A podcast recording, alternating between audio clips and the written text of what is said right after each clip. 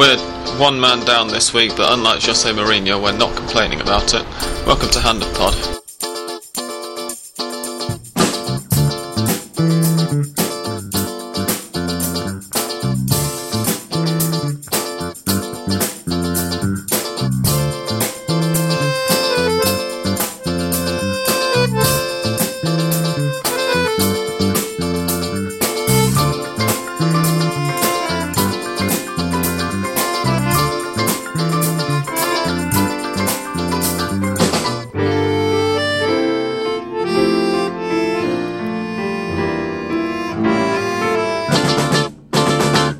Hand of Pod, everybody. Uh, Seba has not been able to join us this week. He's quite alright, so don't fear, listeners. Um, Who would you say we're missing from our, our Classico lineup? Are we missing Cristiano Ronaldo? Are we missing Messi? I'd say Xabi Seb's Alonso, more of a- maybe. I'd say he's more of a. If we're going for Real Madrid, yeah, maybe a Xabi Alonso and yeah, mid, real kind of solid midfield holder. Yeah. Yeah, the, the creative force behind the pod. that, that, that sounds about right. He's he's not one-footed enough or one-eyed enough, let's say, to be Angel Di Maria. Uh, And I think he'd kill us next week if he found us comparing him to Angel Di Maria.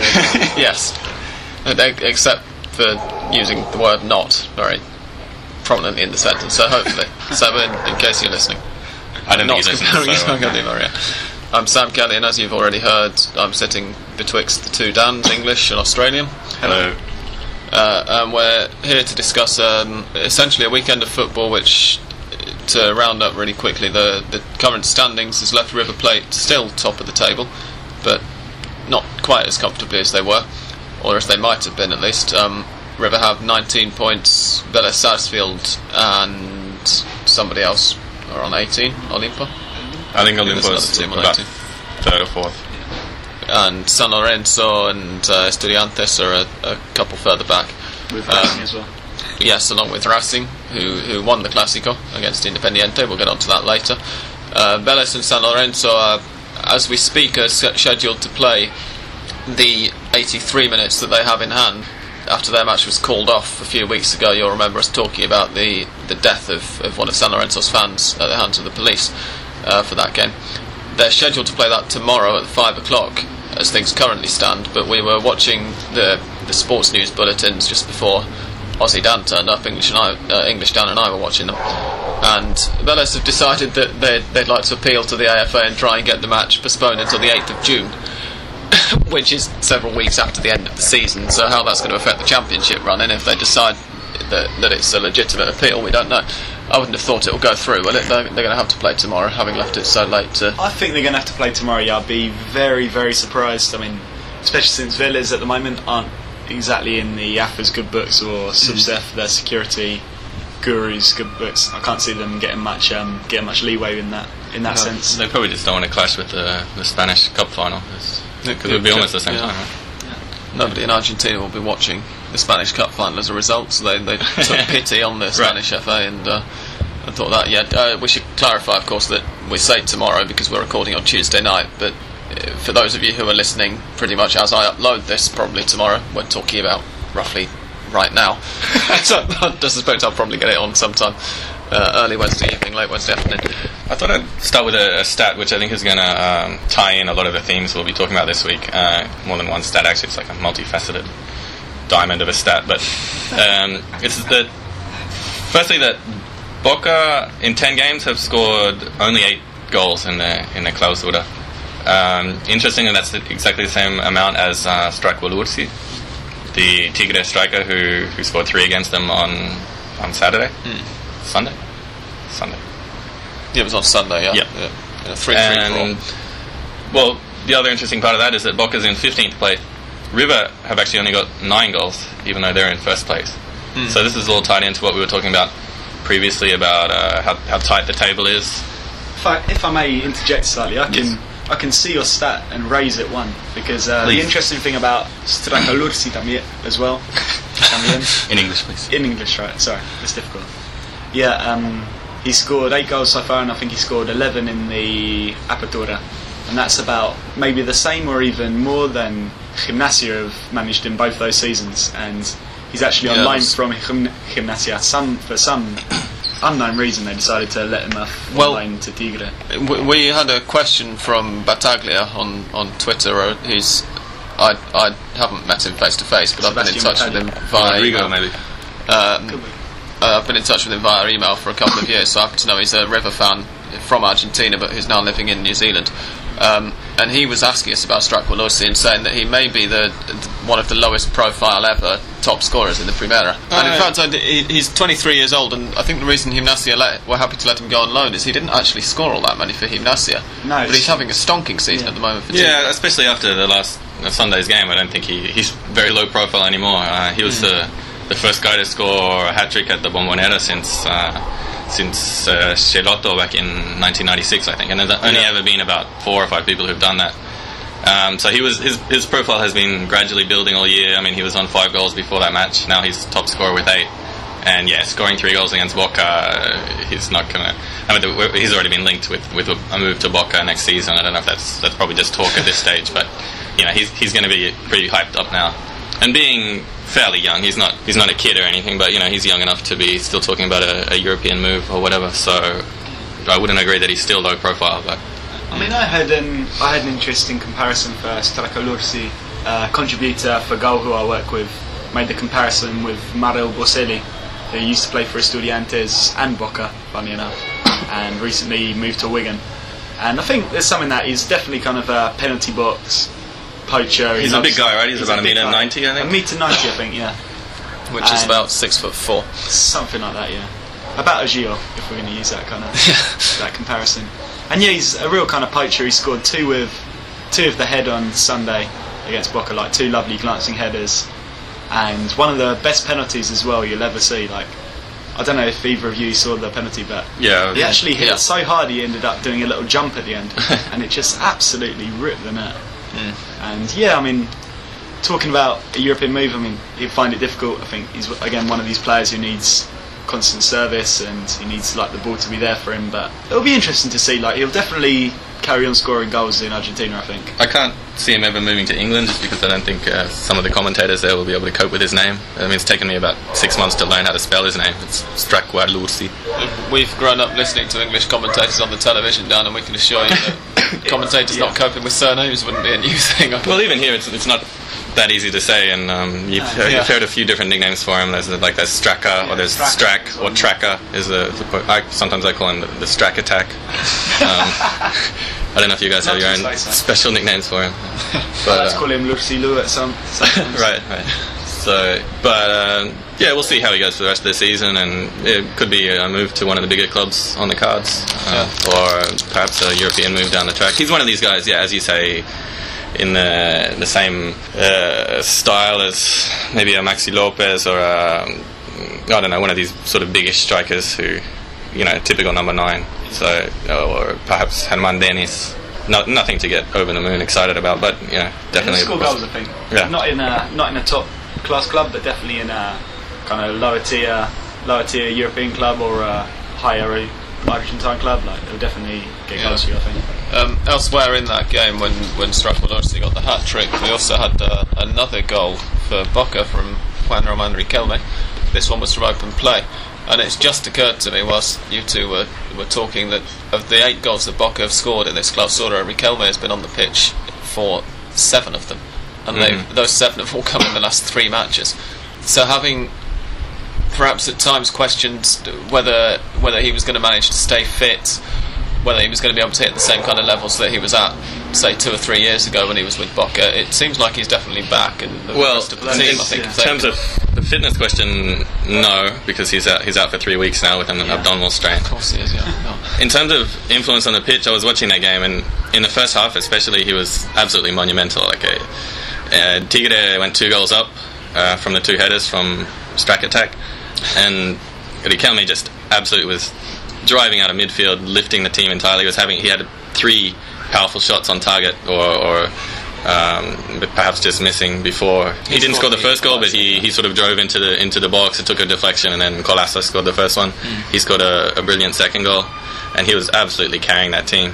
And he seemed to, in the second half, he lost a bit of uh, steam, which is completely understandable because already injured himself at that point. right, and nobody else was basically doing anything. And um, so, in terms of influence, yeah, you, you, you can see when he's fully fit, he's he's a step above everyone else in the league. I think. Yeah. I mean, I guess the question now, looking forward, four fixtures, I believe, to the Super Clásico, is are we going to see another ri- another repeat of what happened last year, where he kind of, I think it's looking very similar because yeah, right. If he's going to be out yeah, for three weeks, they're kind then- of. What I heard of him, he's going to try his very best to get back to play against Independiente, Mm, which right. would be in two games to at least give him a little bit of a cushion. But realistically, with like a, a stomach strain like that, I don't think we'll see him before Argentinos, and then he's got the same thing. He's only going to have 90 minutes behind his belt, Yeah, good obviously point, with a much less serious injury than the one that he was recovering from in uh, in last year's Super Clásico. But, But as you It's say, yeah, gonna- very yeah, similar scenario to last year. So Yeah, yeah. Uh, what happened in last year's Super Classico is very long-term listeners who listened to our very first episode, which was a Super Classico preview, may be Thank aware, you for your support. is is uh, is that Riquelme had been out for for around six months. Um, had played against Argentinos and then against River, managed to get injured after about six minutes or so. He, he I think pulled a cruciate ligament or something, um, and was essentially sort of third wheel in in Boca's bicycle of an attack. for the rest of the first for the rest of the first half, and then had to be substituted at half time. So, in 29 games uh, for the, for the season, including the Apertura and Clausura, he's played in eight of those. Seven of those, he's Yeah. played the full the full game, and, and one he played Yeah. half a game. So fit, fitness is a problem, but obviously Boca's goal scoring stats when he's on the pitch compared with when he's not, particularly this year in the Clausura, have, have been astonishing. Um, and another thing that was really bizarre about the weekend just gone was that the Sunday matches, there were four games and all four of them finished in draws. And also that we had the kind of full range of scorelines because there was a nil-nil, which was Gimnasia versus River Plate. Um, a one Atrocious game that one, by the way. Yeah, I, I didn't see any of Sunday's games at all. I was uh, I had a day trip to Uruguay um, you saved yourself. on Sunday afternoon. Truly atrocious. It But was. yeah, I heard about it. Um, there was a one-one draw between San Lorenzo and Lanús. Lanús, yeah. Oh, Um, that was on Saturday, I believe. That wasn't Saturday, wasn't it? What was the one-one the other day? That's a good question. There was one. We'll get back to you on that. There was a 2-2 between um, Olimpo and Estudiantes in Bahia Blanca, and a 3-3, of course, between Boca Juniors and, and Colón Vélez. Colón Vélez was the 1-1 on With Sunday. a 95th minute goal, I think, from Víctor Zapata to save a point for Vélez. Yeah, and Which could prove very, very important come the, come into the season. It could do, particularly given the fact that River dropped two points in La Plata. I got a text from the sadly absent Seba on the way back from Uruguay that evening telling me what the scores had been, and I said to him that as a River fan, it kind of felt like an opportunity missed because both San Lorenzo and Vélez dropped points immediately before, as we say, they're due to play their game in hand. And if River had got a win, then Vélez wouldn't have been able to overtake them even with a win um, in that match. River would currently be four points, uh, sorry, would be three points clear. But, obviously at the top of the table, it's it's just a case of joint first because goal difference isn't used to decide the championship. Yeah. So it was a it kind of it felt like a big two points dropped for River. I, I mean- I say, I didn't see the game, but I guess you could probably say the real winners at the top over the weekend, probably the winners in every sense, uh, were Racing, Hmm. who drew after a terrible run of form, managed to win yeah 2 0 the Clásico, and they're now within three points after last for the last two weeks we've been saying now that's the season basically over. Yeah, I mean, don't know. fighting for the title again. Well, yeah, for this week until we go and lose again against Argentinos next week. I'm sure. No, as, yeah, as we've talked about many times, it's just so close uh, between, you know, the, Yeah. the, the I mean, uh, the top two thirds of the table. It's all really close. So yeah, you can. There's still probably seven teams there, which you wouldn't be surprised if they finish champion.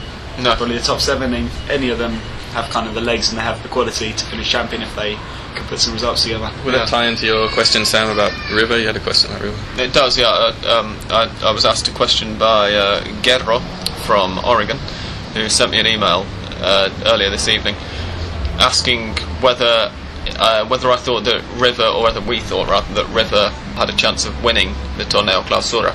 It ties in as well with something that we were talking about when we weren't recording a couple of weeks ago about who River have still got to play. And so I did a little bit of research and looked at the current table and found that obviously River are top of the Clausura after 10 rounds and Vélez are second. And River have already played Vélez, but the teams, the, the other six teams in the top eight, so the teams from third to eighth, River haven't played any of them at all. In their next ma- nine matches, um, six of the teams that River have to play uh, uh, in the top eight and are going to be going for the title. They still have to, to play Olimpo, they have to play Estudiantes, San Lorenzo, they've got to visit Racing and Boca Juniors, who aren't in the top eight, but obviously that's the, the Super Classico where it's a cliche, but to some extent form goes out the window in, in derbies, as Racing found out at the weekend. Um, I, Oh. think we, we might have mentioned it briefly last week, but talking about them as, as title contenders, yeah, in terms of who they haven't played yet. Uh, I think it's a good point. Uh, I think you, you have to say that, yeah, of course they, they do have a chance to win it because right we're halfway through the season, more than halfway, and and they're top of the table, and they have played some some decent football at times. Uh, and they've got what looks like a solid enough defence as well. Yes. Obviously, it's going to be tested much more sternly. they do have these games like left the like um, on the weekend where it was really terrible to watch. I mean, created very very few chances, uh, despite all this all this midfield talent that they have. Um, Gimnasia is also you know according. Uh, According to the coach, Cappa is supposed to be an attacking team as well, but it was Yeah. just, it was probably the worst game I've seen all year. There was some controversy about the, the state of the pitch um, Ah. prior to the game. And I, I, but having said that, JJ Lopez was in the, the press yesterday, uh, River Plate's manager, saying that he thought that if they'd if the match had been played in Gimnasia Stadium rather than in the, the municipal stadium in La Plata, which is where Estudiantes are playing their home games, he thought that Gimnasia might well have uh, beaten River, in fact. Yeah, but they keep complaining about that. It's the, the Estadio Único, the, the new stadium in La Plata. Keep complaining about the pitch. But if we saw early in the week, um, was it this week? Cruzeiro scored three goals against Estudiantes on the same pitch and, and played some, some nice football. So it's you know, it's one of those excuses that it doesn't really fly, Hmm. in my opinion. I mean, I can accept that it probably didn't help to create a very good spectacle of football because I think Gimnasia and River, we can both agree, are two teams that do like to play the ball and they do like to play the ball on the floor and play some nice passing football. And if yeah, if the pitch is half sand, it could it could affect them affect them like that. But apart from that, I don't think that excuse yeah flies much.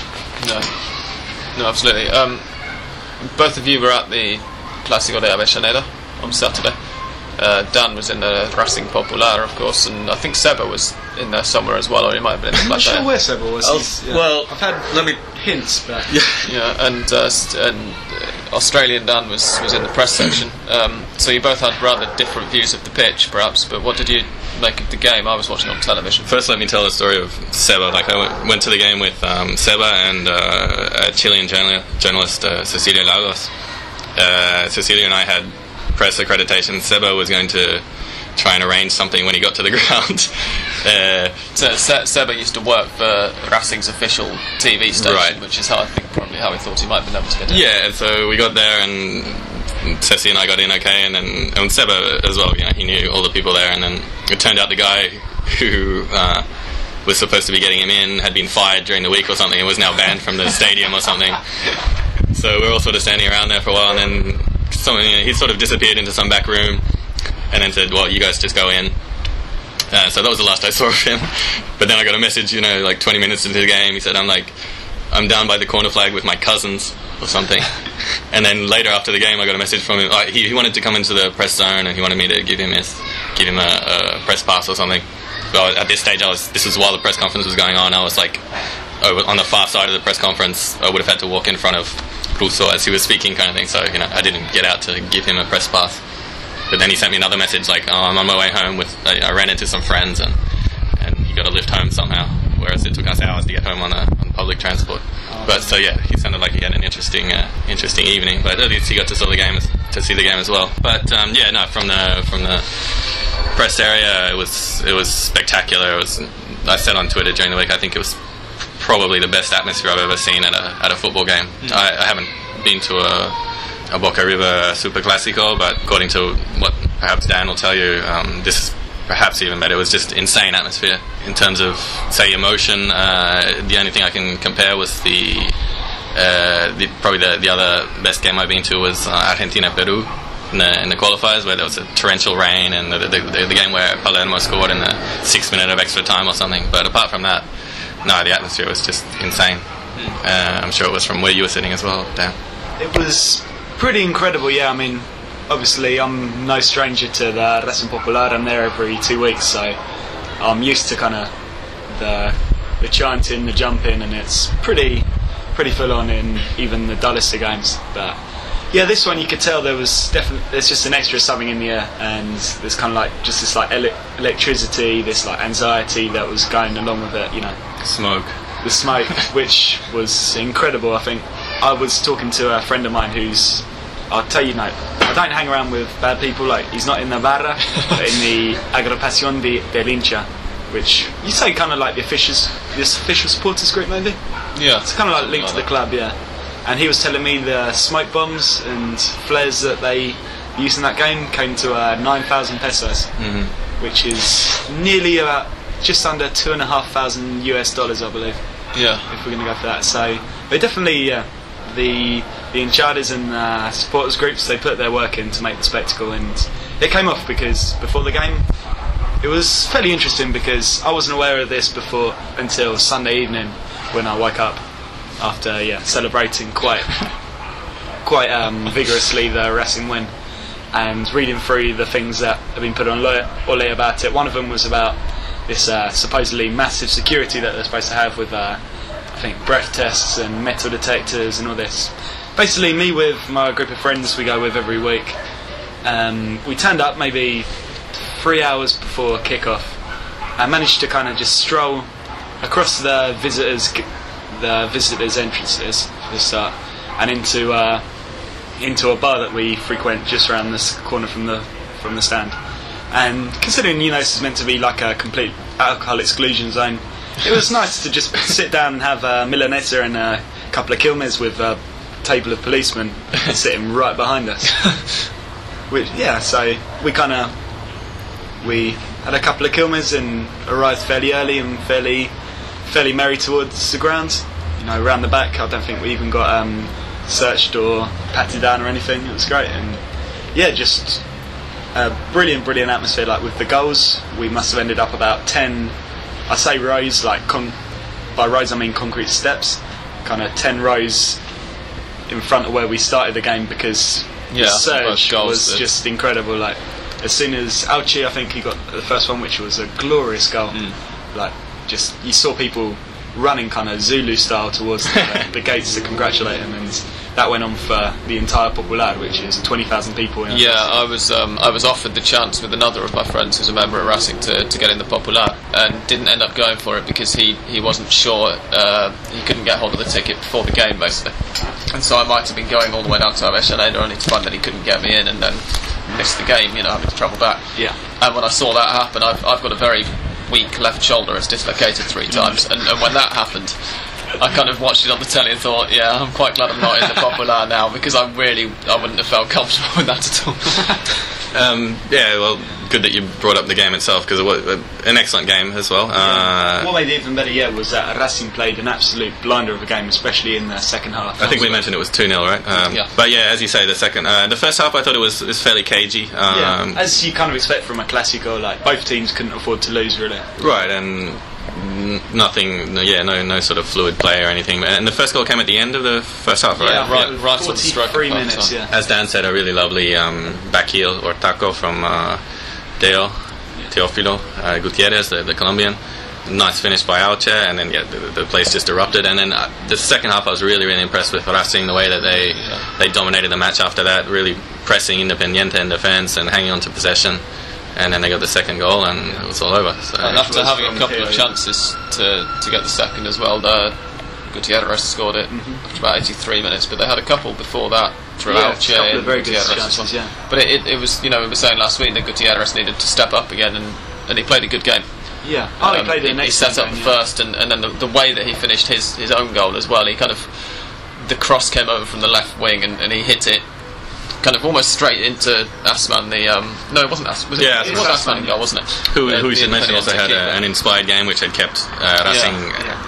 And, and the ball kind of sprung up and was looping up, and Dale just reacted quickly and sent Yeah. this looping header back over Fantastic the line. reaction It header. I think Assmann didn't have a clue what was coming. Like, No. I don't think he managed to get his hands up again. Like, just sprawled and it went in. Yeah, it was But- it was a really yeah. good second finish. But I think Um, what what you were saying about Teo can almost be generalised to the whole Racing team. Like the way they set out, they're a team that play 3-4-3, which correct me if I'm wrong. I don't think any other team currently play in such kind of an attacking manner. No. And Maybe I'm wrong, but not in yeah so out and out attack. no, I think three you've, you've got a couple who might threat, who might play three four one two or something, Yeah. but it, three a flat three four three is is yeah. unusual here. And so basically, kind of, if you're going to be playing with that kind of all-out attack, you need to be playing with confidence, and you need to think, right, the best form of defence is attack, and that's what we're going to do. And I Yeah. think, I think maybe yeah, when the run started against Estudiantes, they tried it as hard as they could, but obviously we all know Estudiantes, for my money, they're one of the best teams in Argentina, and they managed to nullify and get a counter-attack goal. And that was kind of the pattern uh, a few times for Racing playing in this. It's like the high-risk strategy that wasn't quite coming off in recent weeks. And no, luckily on, on Saturday it came off to perfection. One slightly disappointing note for Racing, I imagine, is uh, the second red card in as many Oh games for Lucas Licht. When he was sent off against Tigre a couple of weeks ago, we, we were saying it was slightly harsh because he got booked for a foul that he basically didn't commit, and then in his frustration turned around and applauded the referee and got a second booking. But then to when you're two 0 up and he got sent off in stoppage time, Yeah, I can't even remember that. it, actually. it was it Where was a red get card. It, it was a, if I remember rightly, it was quite a kind of over the top. It was a um, double two-footed challenge. double footed Ah, yeah. yeah. Um, Like it was a definite red challenge. card, but just when you're 2 0 up and, and into stoppage time, there's no need uh, to you know to even be trying to win the ball really in the situation that he was in. And you start to wonder whether he's um, he- he's clearly a good player, and Racing missed him a lot while he was suspended before. But for him to come back and then do that straight away again is Yeah, it was absolutely boneheaded. Like that's Yeah. the only word for it. Um, I'm guessing it was. He must have just had a rush of blood to the head, and you know the excitement, the nerves got to him in those final minutes, and he just completely lost his head. That's the only way I can describe it without, you know, descending into a spring of the splinter, a string of expletives. He'll be out for the next game, and I think it's just the one game he'll be he'll miss. yeah. But again, yeah, that's a bit of a problem area for Racing because last year Jose Luis Fernandez, who was a very, very talented young left midfielder, Who's since moved to yeah, uh, was subbed to Porto. So Porto. That's right. Racing are very kind of weak on that left hand side now if Licht isn't there. So he's definitely yeah le- left the team. Left the team. Left the team a lot worse for his absence. Yeah. Just uh, finally on that game, uh, my, my favourite quote from the press conference was um, the coach, when he was asked, um, he was asked by one of the Racing journalists, um, so he mentioned something about being contenders or, or the title or something, and he just got this weary look on his face, and he said, uh, "I can see this being the, the most difficult week of the year because." Um, we're going to get asked, myself and the players are going to be asked every every five questions. We're going to be asked about whether we're contenders or not after this, you know, this single win. And uh, I think it was, yeah, it was just funny. It's, uh, as we said, typical of this this uh, tournament where everyone's so close, and all you need to do is string a couple of wins together, and suddenly you're contenders again. You lose a few games, suddenly, uh, you know, That's just typical more than that of Racing because I was in the stands for Huracan Racing in the away end and the team got whistled off the pitch after an awful, awful nil-nil draw, probably on the level of uh, River Gimnasia.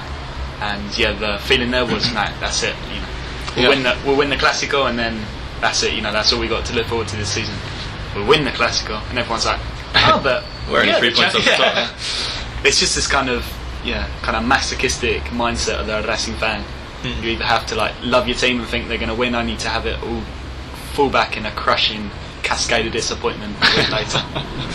On another note, and um, less less to do with the Classico and more to do with the other matches that were taking place uh, on earlier on in the weekend, there were, as Dan's just reminded us, because we had a brief break for me to put some warmer clothing on. I've been sitting out here in a bikini until now in the, in the recording. We had two really big surprises. Uh, the first of which was Quilmes winning a match, 3-1 against News old boys. against Newell's Old Boys, thank you very much. And the second of which, which was perhaps even more staggering, and in fact reminded me a little of, of the, the hat trick that Denis Stracqualursi got against Boca the next day, which the third goal coming from a penalty, and the first coming in, in the first half, because in the first half of All Boys match against, who were they playing? They were playing Huracan. Huracan. In the first half of All Boys match against Huracan, Cristian Fabbiani, El Ogro, uh, or Fat Fab, as we call Yeah. it. I like to call him the fridge because he looks like one and it's his favourite place. who, who we've talked about many times on Hand of Pods, and, and who we perhaps privately wondered whether he was ever going to score for All Boys. scored two goals in. Privately, we did that. I'm pretty sure it was. I, I don't. I don't think we ever mentioned it in public, but certainly I think we'd, we'd all admit to having believed it, whether we said it or not. Yeah. Um, scored two goals to, to put them 2 0 up at half time against Huracan um, before being substituted at half time, and of course, they then got the third from a penalty about eight minutes into the second half. Fabbiani's, Fabbiani's goals, is he the next Teofilo Gutierrez? Would you be happy if Teofilo was sold in the winter down and, and Racing signed Cristian Fabbiani? Or? I think I'd go round uh, Molina's house, the Racing president, and punch him in the face. I thought it was pretty hilarious. Uh, I think I was I would have been coming back from the Racing game at that stage. or Yeah, you, you that were- was right. Yeah, because I remember You were messaging me about it. it was- Fabbiani has two goals, and I said, "Oh well, message me when he gets his hat trick." He said, "Well, he's been subbed at half time." And I thought that was pretty hilarious.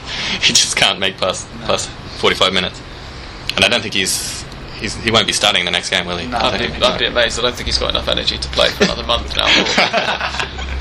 but yeah, it, it was certainly a big win for all boys as well against a, a relegation rival. And we've talked before about how th- these matches, for particularly for Olimpo and all boys and Quilmes, uh, well, maybe not so much Quilmes because they're already all but relegated. Uh, but the wins for the clubs who've only come up this season mean that much more because they're divided by fewer matches. Uh, points total to be done up in Argentina's labyrinthine relegation system. But yeah, I mean, impressive performances, and particularly the Quilmes game was yeah, I think we have to make allowances because Newell's old boys have been terrible. absolutely Yeah. awful this year. Right, I think I tipped Yeah. Newell's last week, and you guys all looked at me funny because, um, yeah, they've, they've probably been in the worst form of anybody. It- well, in fact, they have because it, it was the, the loss meant that Quilmes leapfrogged them Mhm. into 19th, and Newell's are now 20th in the the Clausura table. Plus, Newell's managed to um, basically engineer a double disappointment last week because I believe this would have happened after we recorded. If we recorded on the Monday, Tuesday had these incredible scenes from uh, Rosario when. Did you not see this? No, I when the Bielsa. Newell's fans just took to the streets in their thousands to Oh, request uh, Yeah. Marcelo Bielsa to come back, only to be told, I think, at about nine o'clock in the evening over a loudspeaker. That he'd said Uh, no. Bielsa said he didn't say no. He said not right now. Yeah, which which he's done to Newell's before actually, and Yeah. as, as well. And the when they named the previous, I think when they named Sensini as manager, actually, he's, he's Yeah. been in charge for a couple of years, hasn't he? Um, Uh, Sensini had yeah. Yeah, and and I think Bielsa was the first choice at that point as well. Yeah. But obviously, since then, he's had the stadium named after him, and all the rest. Yeah, but to be honest, you can't blame Bielsa even for a second not taking over this team because they got rid of uh, Mauro Formica, the new Batistuta, in uh, in pre-season, and since then they've just looked really kind of really pathetic almost. I think they're bottom of the Clausura now. Quilmes leapfrogged them, Hmm. which gives you some idea of how poor they've been. yeah, and I think Bielsa's got himself uh, a job lined up in Spain. So He's got a few offers, yeah. yeah, But now the interesting thing is they've um, basically gone gone for the uh, the mantra: if you can't get the organ grinder, go for the monkey. So they've got Bielsa's old assistant in Argentina and Spain, uh, Javier Torrente. He's now taken over. He, he was recommended to them by Bielsa, in Yeah. fact, wasn't he? Bielsa said, "No, I, I don't, but perhaps Torrente might be able to to help you out." So they, yeah, Uh, I think it's also worth mentioning. Um, you br- mentioned briefly uh, Olimpo because uh, I always get the feeling that they're, you know, they've been doing really well this year. I think we Yeah. said that they're third or fourth in the table, uh, and you, you always get the feeling that they're about to, it's all about to fall apart or whatever, you know, and then they're a bit higher placed than they should be. But uh, I actually couldn't see the game that well, but against Estudiantes because my TV re- reception was was horrible for some reason. But from what I could sort of make out from the fuzzy shapes on the screen and, and hear from the commentary, they, they seem to be playing holding their own against Estudiantes and playing really well, good attacking football. Yeah, basically that game was bizarre because all of the action came within 2-2, about we eight should- minutes. Yeah, I think Olimpo were leading for a, fair, a fairly large portion of the game in Bahia Blanca, and then yeah, there's this eight minutes of madness where I can't remember who the Olimpo defender was, but he put in a fantastic own goal to level the game up. And about three minutes later, uh, Gaston Fernandez Lagata put in. I think it was yeah, if I remember rightly, it was a pretty nice goal. And Estudiantes, he thought, okay, now they've got they've got the bit between the teeth. They're going to go on and win this. But credit to Olimpo, they came straight back. It was uh, Martin Rolle, I think we've talked about a couple of times in the I podcast. think it might have been Nestor Bareiro. No, I'm saying he The- Rolle put Oh, in sorry. a fantastic pass for uh, Nestor Bareiro, yeah, the Paraguayan, to, to put away that. And he's having a really good season, Rolle, right? Yeah. He's- And Olimpo, yeah, I mean, they just to show the fight to come back against Estudiantes because there's not many teams in the Primera who would come back from going down a goal against Estudiantes. It doesn't And- happen that often. As I said before, uh, River have nine goals in the in the Clausura, and uh, Olimpo I think have 19 or something. Something like Yeah. that. Yeah, and like obviously with 14 or 15 against, but you know they're they're the, the team with the most goals in the, in the tournament. Then, of course, I think Dan predicted finally this week, and it came true. Argentinos lost after 10 games undefeated. Yeah, they went down 1 0 to Godoy Cruz.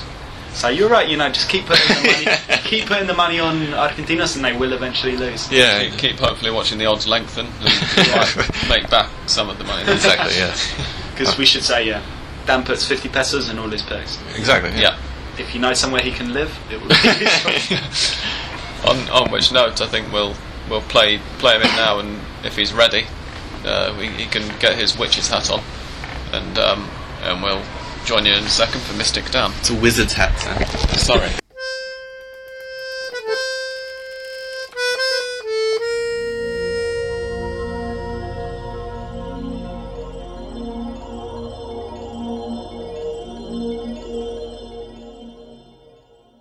All right. So last week, as you mentioned, we had a lot of draws, which kind of stuffed everything up.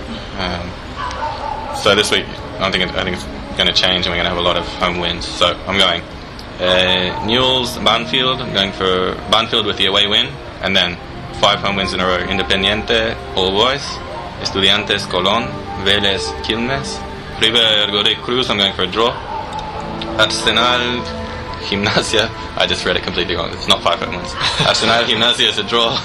Tigres, San Lorenzo, San Lorenzo to win away. Huracan, Boca. I'm saying Boca is going to win this. They're going back to their 4-4-2. Uh, Argentinos, Racing. I'm taking a draw, and Lanús, Olimpo a draw. Forget the first part that I said. I picked a lot of draws. So, what do you guys think? yeah, it sounds it sounds fairly reasonable to me. I don't think there's any really contentious ones. No. I Do you think yeah, Boca can beat think it's- Huracan? Huracan are looking pretty bad again. Yeah, I'd, I'd, I'd definitely go with that. And obviously, Racing, I think, are going to be. I thought we'll start as favourites away to Argentinos. Yeah, And but now that I'd Argentinos have lost one, yeah. you know, Yeah. yeah, no, I, I think there's a.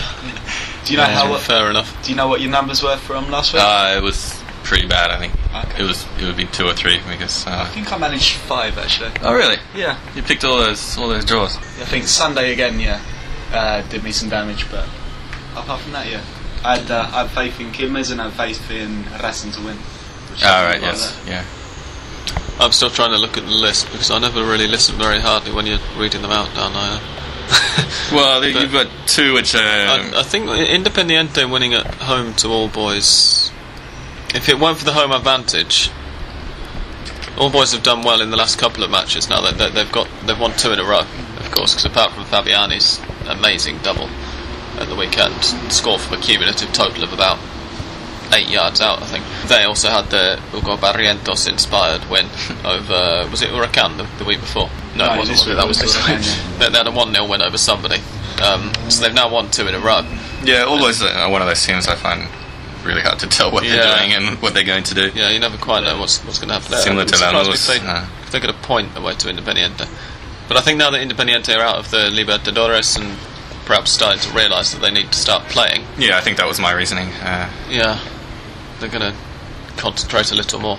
In, in terms of the relegation table, um, we could perhaps just briefly discuss how it's going. Quilmes is still bottom Yeah. in the automatic relegation places. I think Gimnasia are, are still in the other spot, It's either they? Gimnasia or Huracan. Yeah, Huracan might uh, it might well down, be. Yeah. so which would put Gimnasia, either Gimnasia or Regana, one of them's being relegated automatically. and Either one way, there's playoff kind of a point between them. So All boys, I think, are in the other playoff spot. possibly. Or they, actually, it Or might may, be. might be Olimpo now since God, yeah. yeah. And all boys will have leapfrogged. And then there were a couple of, of other sides. But it's looking to me like for this season, I think River pretty much safe now.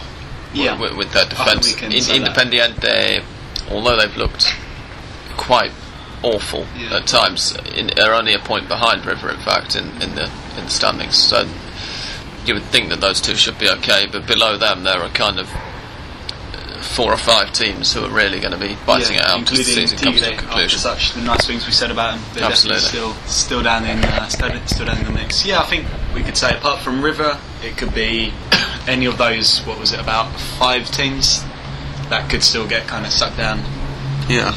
Yeah. But again, a couple of them could win next week, and it's a whole different story. It's all very, very up in the air, up in the air still. I think we might even have a little bit more time left still, guys. Shockingly. Uh, listeners may have picked up on the fact that we're not drinking Fernet this week. Uh, I was ill a couple of nights ago, and that's not alcohol related ill, I was actually ill. So we, we haven't been drinking, and as a result, we're, we're rather less talkative than we normally are.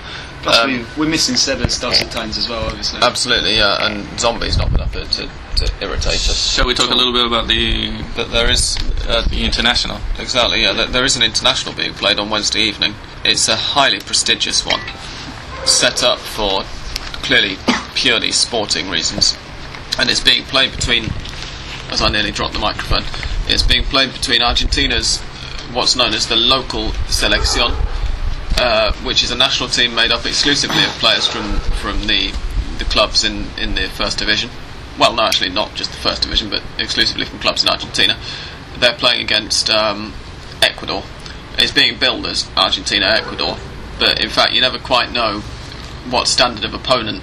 You know whether Ecuador are going to be sending their first eleven, or whether it's going to be effectively Argentina C against Ecuador C or not. And there's been some. It, it's being played whereabouts in Salta or in Mar del Plata, in Mar del Plata. which if the weather carries on as, as, it, would, as it has recently, I wouldn't want to be in them stands. It's got to be pretty bitter down there. Yeah. cold wind. The Atlantic through. winds coming in, yeah. Yeah, particularly late at night on the coast, it often gets um, gets very chilly.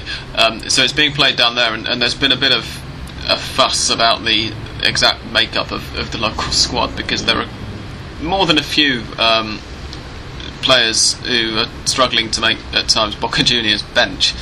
I believe. Who, I think that's more us making a fuss. I haven't actually heard much of it in the in the Argentine press. Well, there was there was a piece on Cancha Llena, which is the the sports website of La Nacion, yesterday, uh, talking about how essentially a lot of these local national side friendlies are just money spending exercises. Yeah, yeah, that was that, that huge. That was today actually. It was a, a big piece, but uh, they, they weren't mentioning specifically the fact that for some reason Boca Junior players seem to be favoured over uh, over other players. But yeah, that that piece exactly was uh, basically asking what the point of this this this team is, not just the fact that they're playing friendlies, but why does this team exist?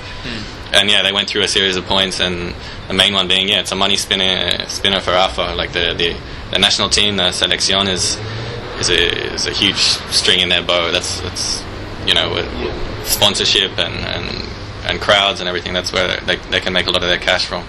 I think I'm slightly less cynical than my um, Australian namesake here because I think they are quite useful. Not, f- I think a lot of their team is kind of filler, and I would say the Boca players. I mean, I think from Boca we've got Viatri and Mouche who have either barely played in the in the Clausura or Monzon haven't done much, and Monzon and also Chavez. Chavez, who has played a bit but hasn't really. yeah, all of them. qualified Are, yet. you, I would call them fringe Yeah. players. But at the same time, there's a there's a couple of players who can definitely use this as like a stage to get into the Copa America.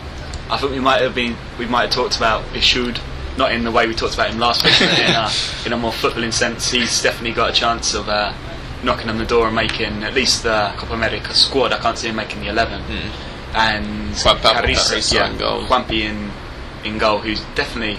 I think if he plays well in the end of the season, he's got a chance of coming as maybe the substitute keeper and even pushing pushing for the first place. Yeah, but do you Yeah. think these this match against Ecuador is going to affect that in any way? I don't think so. I think it's it's an interesting stage for him because obviously the last game that Carrizo played in uh, Albiceleste was that awful 6-1 defeat against Bolivia, which is basically kind of seems to have blackmarked him for the last two years. In spite of the fact that he wasn't really to blame for Yeah, any of the goals. He probably would have. He probably saved it from him being about seven or eight at some cases. But yeah, I think for him at least it's kind of a chance to you know associate the Argentine shirt again with with good memories and show that show that he's um, a good goalkeeper because hands down he's been the best goalkeeper in Argentina since he's come back from Lazio. I, I wonder about the, the whole local national side thing. I, I think to a huge extent, a lot of Argentines se- seem to kind of lose interest in players once they leave Argentina. You know, hmm. lots of people here don't really watch European football at all. It's for precisely that kind of reason that you know a, a lot of people here didn't really see very much wrong with Diego Maradona's squad for the last World Cup. They, they were quite happy with the idea that Javier Zanetti and Esteban Cambiaso weren't being called up you know, and all of this kind of thing. They pay far more attention to, to the local side of things. Yeah. So I'd, I'm probably closer to Australian Dan's opinion that it, it's very much a money spinning thing with the AFA because they know that if they put out a team which is full of, of the players who people here choose to watch every weekend, maybe on the television, and particularly because they're going to the provinces. If, if, if it was playing in Buenos Aires, I don't think that they would necessarily say sell the Monumental out for it, but they undoubtedly will sell out a stadium in Mar del Plata, or if they go to Salta, or Yeah, I think Chaco is anywhere. they're playing against Paraguay like the next friendly that's Yeah. scheduled. That's kind of my point, uh, and I think it was a, the, one of the points of this article as well. It wasn't saying that you know money is the only reason. It, it- there's also obviously the development of players, as you mentioned, guys like Pillud or Yacob, also from Racing or uh, Caris or whatever.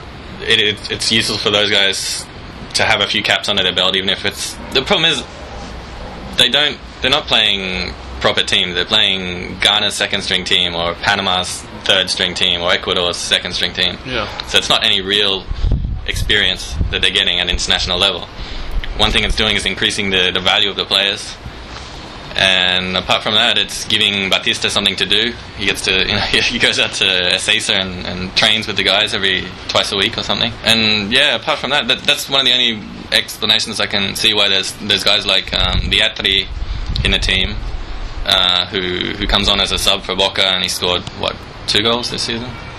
yeah, Whereas Stracqualursi, who we talked about before, has eight goals and he's not in the team. yeah, I think that's definitely the most contentious thing that some of the players who do seem to be doing really well haven't got a look in, whereas the players who are from the more established teams have kind of had their place by rights. yeah. And uh, I think if, in terms of the development of the squad, they'd almost be better served by coming up with something like the um, starting this year the the Celtic Nations Cup in between Scotland and Wales and, and Ireland. I've not read very much into it. I'm sure that I, I think it's a four-team tournament, but I, it, might be Northern Ireland and the Republic, or it might be that there's another side in it. I apologise to our listeners in those countries.